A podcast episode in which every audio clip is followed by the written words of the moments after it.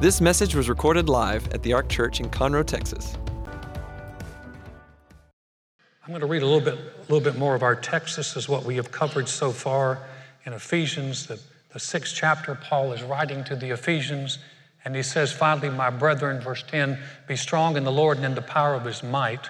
Put on the whole armor of God, that you may be able to stand against the wiles of the devil. For we do not wrestle against flesh and blood, but against principalities, against powers, against the rulers of the darkness of this age, against spiritual hosts of wickedness in the heavenly places. Excuse me. Therefore, take up the whole armor of God, that you may be able to withstand in the evil day, and having done all, to stand. This is a, a, a passage that Paul was, was writing, and he was completing his message to the Ephesian church. He, Paul always starts his, what they call the epistles, which are letters to churches. He starts them with what I would call uh, positional truth. He starts off telling them who they are. Ephesians is a great book. It tells us a lot about who we are, what Jesus has done for us, the, the acceptance we have, the, the redemption, being bought back, being forgiven. So he starts off with, with that. This is what God has done for you, kind of big picture. Then at the end of he narrows it down to, and, and now here are some things that you can do. So he starts off with big truth, and then he goes to practical truth. And the practical truth is, is the reality of where we're living. And he begins to tell them, he said, you, you need to be strong in the Lord and in the power of his might. He said, you need to put on the, the, the full armor of God that we can withstand it. So it tells us we have armor, it tells us that we can stand, but he said it, it's something very interesting, and I think it's something for, good for us to keep in mind. We do not wrestle against flesh and blood, but against principalities, against powers, against the rulers of the darkness of this age, against spiritual hosts of wickedness in the heavenly places. I, I think it, it, it, would be good for you it, and it's helpful for you to remember, for all of us, to remember that we're living in a world that there are spiritual forces involved. That there is a, a spiritual realm that envelops this realm that we live in. And that the spiritual realm does have an impact as we, as we look. And, and depending on your age, I'm thinking for those of us who are of the more mature um, age. I, I talk to people my age, and, and they, they are appalled at some of the things that have taken place in our country. Um, the reason it's the older people who are appalled is because we have a history. And, look, and we look back on it on the history. And so, what, what you're, you're finding is if you don't recognize that there's spiritual forces at work, then you get angry at everybody. I'm angry at the government. I'm angry at the Republicans. I'm angry at the Democrats. I'm, I'm angry. It's the millennials. It's all their fault. It's, it's, everyone starts pointing the fingers and blaming. We need to recognize who the real enemy is. And, the real enemy, some of the things that we're dealing with, are, are spiritual force. Now, I, I think what I've seen, what I just noticed in the past few years, is it seems like darkness has escalated. And, and, and we're seeing an escalation of that. There are things taking place today that, that, that, that even shock me. And I'm like, what? You know, I'll, I'll, be honest with you, some of, the, some of this gender confusion, we're going to have to recognize, guys, where that comes from. Uh, to allow a three or four year old to choose what their gender identity is, is not a godly thing. It's, it's confusing. If you're a three or four year old, you can't even choose what you want for lunch. Much less what gender you're going to be.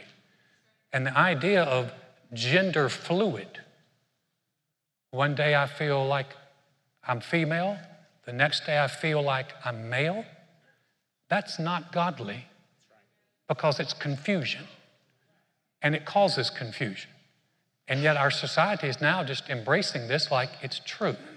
And we're like, what is going on? We need to elect somebody else. I don't care who we elect, that it doesn't change the spiritual forces that we're dealing with.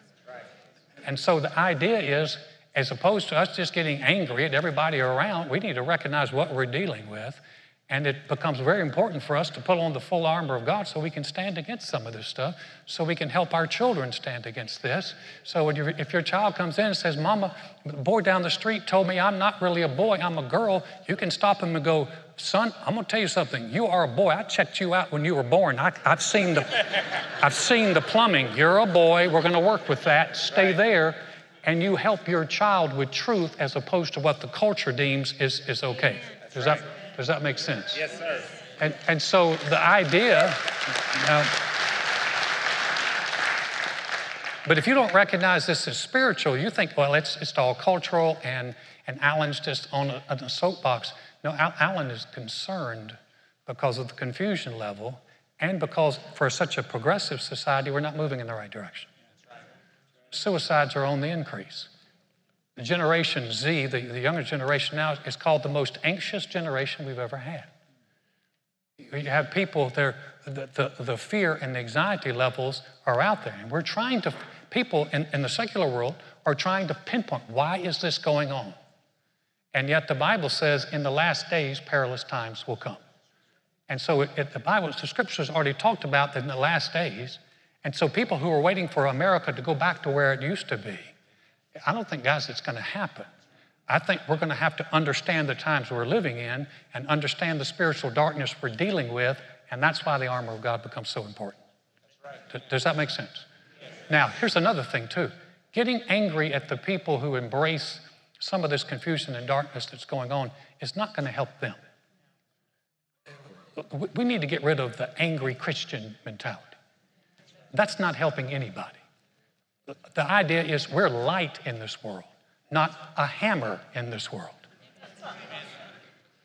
We are not the Christian hammer.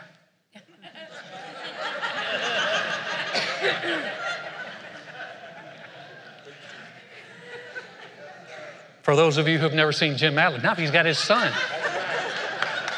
His son is like the Texas Hammer Jr. Some Christians feel like that's my job. I'm the, I'm the Christian hammer. I'm going to hammer everybody. Please don't. Please. Please. What, what we need is what we need is to help people and, and love them and, and help them see truth. Does that mean? People say, well, Alan, can, can, can transgenders come in here? Absolutely. Hope they do. Because if they come in here, then the Spirit of God has an opportunity to help them and bring truth and bring light and bring help. Last year, we had a lady that, that told us she was in the process of making a, making a switch. And she just came and sat. I never met her. She just came and sat for a while. And, and the truth of the gospel dawned in her heart, and she stopped what she was doing, and it, it changed her life. And so we don't have to hammer people. We love them, and we share the light of the gospel with them. But we also understand we need to recognize that we're living in a world that's dark. And so, uh, the armor of God now, I haven't taught this subject in years, but I feel like it's, it's, it's important now. And we've kind of gotten away from it. Back in the 80s, it was a big topic.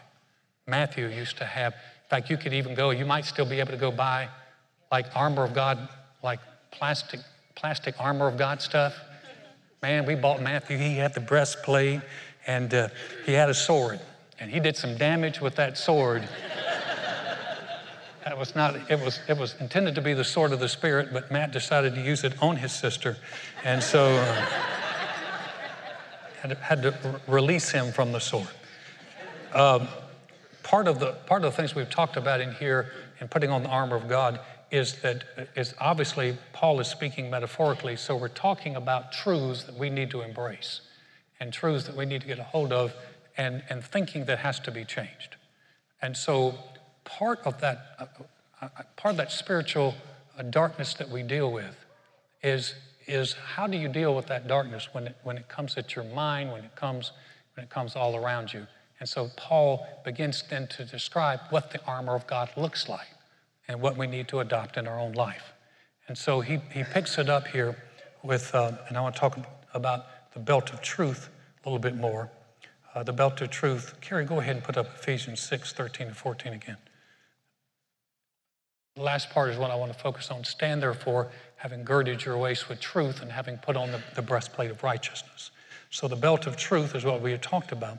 Um, the, the, in the Roman soldier, they would wear a belt. It would actually kind of hold everything together. Armor rested on it, sword attached to it. So it was kind of like a central, central part. Truth is central. Truth is not relative. You hear people say, well, that's your truth, this is my truth. It's not my truth. I, I'm, I'm, I'm taking God's word as true. John 17, 17 says, Jesus was praying, he says, sanctify them by your truth. Your word is truth. Sometimes people say, well, you know, that's what your church believes. No, I, I believe what God's word says. Jesus said, I am the way, the truth, and the life. He stood in front of Pontius Pilate right before he was crucified and, uh, and, and talked about the truth. And, and Pilate asked, Pilate says, what is, what is truth? Yeah, a lot of people say, what, what is truth? Well, you, you Christians, you have your truth, but the Buddhists have their truth. And, and you know, everyone has their own truth. Everyone may have their own belief, but Jesus said his word, God's word is truth. And that Jesus said, I'm the way, the truth, and the life. So he made, his, he made himself very, uh, very, very inclusive. It's, it's, it's, you believe what he said, or we don't. I, have chosen to believe what he said. I, in fact, if, if you're here today and you say, Yes, Alan, I'm a Christian, I believe the Lord, then you've chosen to believe his word. You, you've, based, you've based your eternity on that. So, my, my, my point is if we base our eternity on the fact that for God so loved the world that, who, that he gave his only begotten Son, that whoever believed in him would not perish but have eternal life. If we believe that, then I'm going to believe the rest of it too, because if that's true, then the rest of it is true. And so we hang on to that truth. In, in, a, in a world that's constantly bombarding us, this is where we, we need to have truth as the foundation. So he said, Your, God's word is true. And then he, he said uh, uh, something that Jesus said that I thought is really good. He said that God's truth will produce freedom. John 8, 31 and 32. Jesus said to those Jews who believed in him, If you abide in my word, you're my disciples indeed, and you shall know the truth, and the truth shall make you free. Now, the, the, uh, a lot of people like to take that last that phrase, you shall know the truth, and the truth shall make you free. It, that's a, that's a, a continue. If you abide in my word, if you continue in my word, then you're my disciples and you'll know the truth, and the truth will make you free. Here's, here's where, because I know people say, well, you know, I, I've been going to church for a long time and I've, I've heard stuff. I, I'm not free. And, and so the idea is okay, but my question to you is that how much, how much have you given God's word a, a, a priority in your life? Jesus said, if you abide, if you continue. So this is where this is where we're not just reading the Bible to check a box. This is where we're reading the Bible to begin to understand that we're disciples of Christ. I want to follow him. So I want to hear what he says. And I want to take his words and apply it in my life. And then I begin to know the truth about who God is, who I am, God's love for me. And it begins to change things. And so you begin to learn truth. And, and the more you learn it, the more it helps you. Now, I'm going to read just some things and, and things that I've talked with people over the years, things that I've heard, and they're lies. If there's truth that can make us free, there's a lie that can bring us into bondage. I've, people say things like, I can't be forgiven. I'm cursed. I'm doomed to bad luck. I'm unlovable. Unlucky in love. I'm full of fear. I have no self control. And One of my favorite ones, well, that's just the way I am. Now, the thing about it is, is you can hold on to that. Or you can, you can abandon that and say, God, what's your truth here? What, what is your truth? The challenge is, is that we've grown up and we've already formed, for, the most part, an image of who we think we are. And you'll have people that go and they're just perfectly fine people, but you talk to them and they, they say, well, you know, just to be honest with you, I've always been a loser. That's an image that somebody has on the inside. And oftentimes, what you see on the inside is what gets produced on the outside. If, you're, if you've ever been in, in athletics, uh, recent, I say recent, last 25 years, you've seen an increase in what they call sports psychology. In sports psychology, they try to work with athletes so they can begin to get an image of them winning. A, a, a, golfer, many of you golfers recognize in golfer, they'll talk about visualizing a putt going in. You'll talk about visualizing yourself making a shot. And sports psychology will work on trying to change that inner image inside. What I, a friend of mine was talking about, they actually did a conference on this, Keith Moore, he comes here. He was talking about this last, last week, and it really stirred, it, it stirred Joy and I up because we begin to realize so much of the time we're working with people and you can share God's word with them, but they already have an image on the inside of them that's different. And so you tell them, God loves you, but they see themselves as unlovable. Maybe it was a parent that told them, You were a mistake. We should have never had you. It's a, you know, it's a wonder you stayed, it's a wonder you stayed out of jail, or if you've been to jail, and no wonder that's, that's where we thought you'd wind up. You know, words like that hurt, and they form images on the inside. Jesus saying, if you continue in His word, you begin to know the truth, and the truth will make you free. So we begin to find out wait a minute, I'm not a loser because I'm in Christ. And old things have passed away, and all things have become new. That's a, that pre- begins to present a different picture that uh, I'm not unlovable, I'm not doomed to failure, I'm blessed. But see, that's a, if, if you've been thinking those kind of thoughts, then you're going to have to, one, ask the Lord, go, Lord, show me where my thoughts have been wrong about who I am. Y'all are really quiet. Are you listening or just quiet? Okay. Okay. That's, that's all right. Every now and then, if you would just grunt to let me know you're here, that would be good. But, but this, is, this is some of the challenge that, that we deal with. We deal with these kind of thoughts and we deal with this kind of image. And so the beautiful thing about God's Word is it has the ability to begin to change on us on the inside as to who we see ourselves as. Now, okay, let, let, let me just ask you a question. Those of you who are parents, if your child, maybe you have a young child, we just dedicated some beautiful children here. You know, if, if I looked at that child, you know, that little girl, she was so cute, you know. I laid hands on her, she looked at me, she had big blue eyes. She looked at me, took my hand like, don't you, I don't know who you are, don't touch me. I, I'm, I'm thinking, darling, just stay that way for the next 20 years and you're going to be fine. Um, if I looked at that child and said, no, this child is destined to become such a failure in life,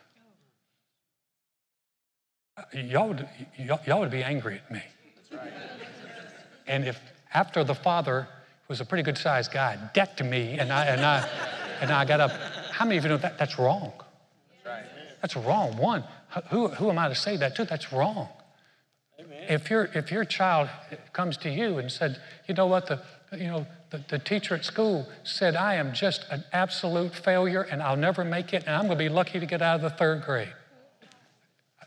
See, all of y'all like, no. I, I can see some of y'all now is like, mm, I'm going to take that ARC sticker right off my car when I go up in. like you. You are not going to, you're not going to say that to my child. You're not going to do that. And yet, how often have we done that to ourselves? And so the thoughts, so we're going before the Lord and we're telling the Lord, I, am I'm, I'm, I'm, you know, I know, I'm just, I'm just a failure as a Christian. Lord, I, I, I know, you know, I'll never be like so and so, I'll never be like that. And, and we keep devaluing ourselves. That's why Jesus said, if you abide in my word, then you're my disciple indeed, and you're going to know the truth. And the truth will make you free. I say, I'm not big on you guys reading your Bible so you can check a box. I'm big on reading your Bible because it begins to change the image of who you are. And you begin to get a picture of how loved you are and how blessed you are. And it begins to change you inside out. It makes you free. And then when someone says, Well, you're, you're just destined for failure, something on the inside of you goes, Not me, not me. In fact, I'm the head, not the tail. I am above only, and I'm not beneath. You say, Where did you get that? I got that from the scriptures. And so when you begin to go to the scriptures, you begin to find out what God has done in us. So part of that battle is we're constantly dealing with truth. We want the truth. We want the truth about who God says we are. We want the truth about who God is. I've said this, uh, Jordan and I have talked about this. My, my father was uh, raised in the Depression. He, he had to fight and scrap and claw. He's in heaven now. He had to fight and scrap and claw for everything he ever got in life. Put himself through college. Self made man, had his own business, hard worker. His big concern was that his, my life would be too easy and that I wouldn't work hard or that I wouldn't develop into much. He had a fear of that. So the message I received from my dad is you're pretty much on your own. And when, once I began to, I mean, he put me on a bus when I'm 10 years old, sent me down two hours away on a bus to go to a camp. I was the only kid that showed up on the bus. On the way back, I missed my bus. I'm standing at a, I'm standing at a bus station crying my eyes out, 10 years old, holding my pillow. I didn't have money to, you know, to get home. And so they, they got me home, but he was doing that. There was a fear in him that I would not become successful unless, unless things were hard on me. Does that make sense? What it did in me was create an image that God has pretty much left me on my own. And so I don't want to ask him for anything. If any of you had fathers, some of you had fathers who weren't even absent. And if you're not careful, it can create an image that God really isn't carrying in your life and he's absent as well. So what happens is we have to go back and go, wait a minute, even though I appreciate my father, he did a lot of good things. I can't take that as the truth in my life. I have to take God's word as the truth in my life. And, and God's word said, He that did not spare his own son, but delivered him up for us all, how shall he not with him, Jesus, also freely give us all things? So, what, what I have to do is, I have to replace that, that image of God holds me off, waiting for me to do it on my own, to a God who loves me enough to give his very best, to give his son, and freely gives me all things. That's pulling down a lie, that's, that's elevating truth, and that will make you free. Does, does that make sense? Does, does that help? So, so all of, and listen, no one's perfect at this. This is all a process. This is all something we're learning at and growing. But as the more we continue in His Word, we don't read it again just to say I did my duty. I read it to find out truth because it's truth that makes me free. It begins to change me on the inside. So that's the that's what we're talking about. You've got to have the belt of truth. Then he goes into this. I'll introduce it tonight. We'll talk about it uh, next. Next week is night of worship. Do not miss that. That's going to be wonderful. And, and then the, the, week after that, we'll talk about this the, the breastplate of righteousness. The breastplate, right, breastplate was the largest thing on uh, a, a Roman soldier's armor. And it was, it was big, it was usually well decorated, it was beautiful, it protected the, the vital organs. The breastplate of righteousness. Maybe one of the biggest themes in the Bible is righteousness, being in right standing with God. This is, you can see why this is huge, why this is a big, because you realize that in the hearts of men and women everywhere, there's this, there's this God shaped void that says, I want to be right with God or I'm not right with God. And so it's a, it's a very real thing. And so this idea of righteousness is a big theme of the Bible. In Romans, it, it contrasts the righteousness of, of works versus the righteousness which is of God by faith. I'll read this passage to you and then we'll close. Carrie, I'm going to skip to Romans, the third chapter. If you'll skip down there with me. Romans, the third chapter, verse 21. But now the righteousness of God, being right with God apart from the law, is revealed, being witnessed by the law and the prophets, even the righteousness of God through faith in Jesus Christ to all and on all who believe.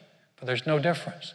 For all have sinned and fall short of the glory of God, being justified freely by his grace through the redemption that's in Christ Jesus. The big, the big theological question that Paul kept addressing was how am I going to be right with God? I can, I can work and do things to be right with God. I can go to church. I can serve. I can even serve in the nursery. I can, I can uh, uh, work in the parking lot. I can do a lot of things. I can, I can read my Bible and I can do all these things. But doing all that is not what's going to make you right with God. The, it, doing all that is actually it's, it's secondary. What makes me right with God is I recognize that I have sinned in my life. I recognize I'm a sinner and God's perfect and I'm not. And so I say, Lord, I, re- I receive you. I receive Jesus and everything he did with his death and his burial and his resurrection. I receive him by faith. I claim Jesus as the Lord and Savior of my life. When I did that, I was made the righteousness of God. I got made right. I didn't, I, I didn't, I could, man, you could be over here working and doing everything you can, and that will not make you right in the sight of God, because the Bible said all have sinned and fall short of His glory. But we have been justified freely, meaning that when you say, when you say, Lord, I receive you, it's a free gift. That's why none of us can turn our nose up at anybody else. The righteousness that's in our life is because of what Jesus has done. All we did was accept it, it was a free gift. So we stand over here. Now, you say, well, boy, that's great, Alan. That means I don't have to go to church. I don't have to serve in the nursery. I don't have to do any of that anymore. No, no. Now, because I have, am in right standing with God, I do this out of a relationship with the Lord, not trying to get right with Him. Does, does that make sense? It's a, it's a big thing because if you're always trying to work, you'll never be able to do enough on your own. It was by grace through faith in Jesus Christ that made us. But now that we have right standing, guess what? Now it's not different levels of right standing. It's not like well, Alan has this level of right standing because he's a pastor, and Joy has this because she's perfect, and and I'm somewhere down here. No, it all gets level because it's all in Christ, all because of what He did. So no longer do I have to look at someone else and go, man, I wish I was right with God. I wish God would hear my prayers. I wish He would, he would hear me. Listen, when you made Jesus your Lord, you have, you have the same right standing that I do. Same right standing that Billy Graham did. I did not blaspheme. Billy Graham's righteousness was not because he was a wonderful preacher that preached to millions. His righteousness because he placed his faith in Jesus Christ. And if you place your faith in the same Lord, same righteousness. No tiers, no elite level, silver level, platinum level. It's all level at the cross. Would you bow your head with me for a moment? Heavenly Father, we're grateful and thankful for all that you've done in Christ. Lord, I thank you that you're bringing truth into our lives. The Holy Spirit is revealing to us what needs to change and take place. The entrance of your words gives light. Thank you for that. Thank you that we're constantly changing and growing and going from glory to glory, even as by your Spirit. Heads are bowed and eyes are closed tonight. If you came and said, you know what, Alan, I don't even have a relationship with the Lord, and I know it and He knows it, but I, I don't want to. I don't want things to continue that way. I want that to change. Or maybe you're saying tonight, I'm not really sure, but I want to be. Or maybe you're like I was. I was raised in church, made a decision at a young age, but I turned away from God. And tonight you're there going, I don't want to live away from God. I want to live connected. We're going to pray. Very simple prayer. Not going to have you stand up or come to the front. But if that's you, and you say, either one of those situations applies, and you would like our prayers, would you just slip your hand up and acknowledge that and say, thank you. Alan, that's me. Would you pray for me? Thanks. Thank you. Thank you. Thanks. Yeah, got you. All the way in the back, in the front. Anybody else? Wonderful. Put your hands down. We're going to pray. This is a heart prayer. Sometimes people are like, uh, I'm embarrassed to lift my hand. Well, you can pray this from your heart. And we're going to pray it with you as a church family. Say, Dear God, Dear God I know mankind needs a Savior. I know I can't save myself. Jesus, I believe you're the Son of God. I believe you died on the cross for my sins. And God raised you from the dead. Right now, I confess you as my Lord, as my Savior, as the one who forgives me and restores me. Thank you, Jesus. My past is forgiven. I have a relationship with you. I'm a new creation in Christ because I've said yes to you. Father, thank you for those that prayed that prayer tonight. We rejoice with them for those who have come in and those who have come back.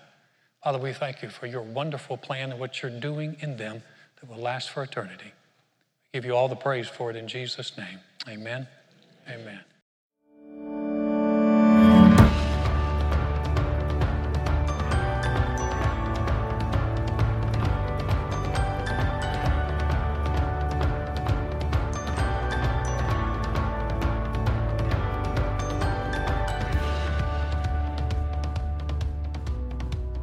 Thanks for listening to this message.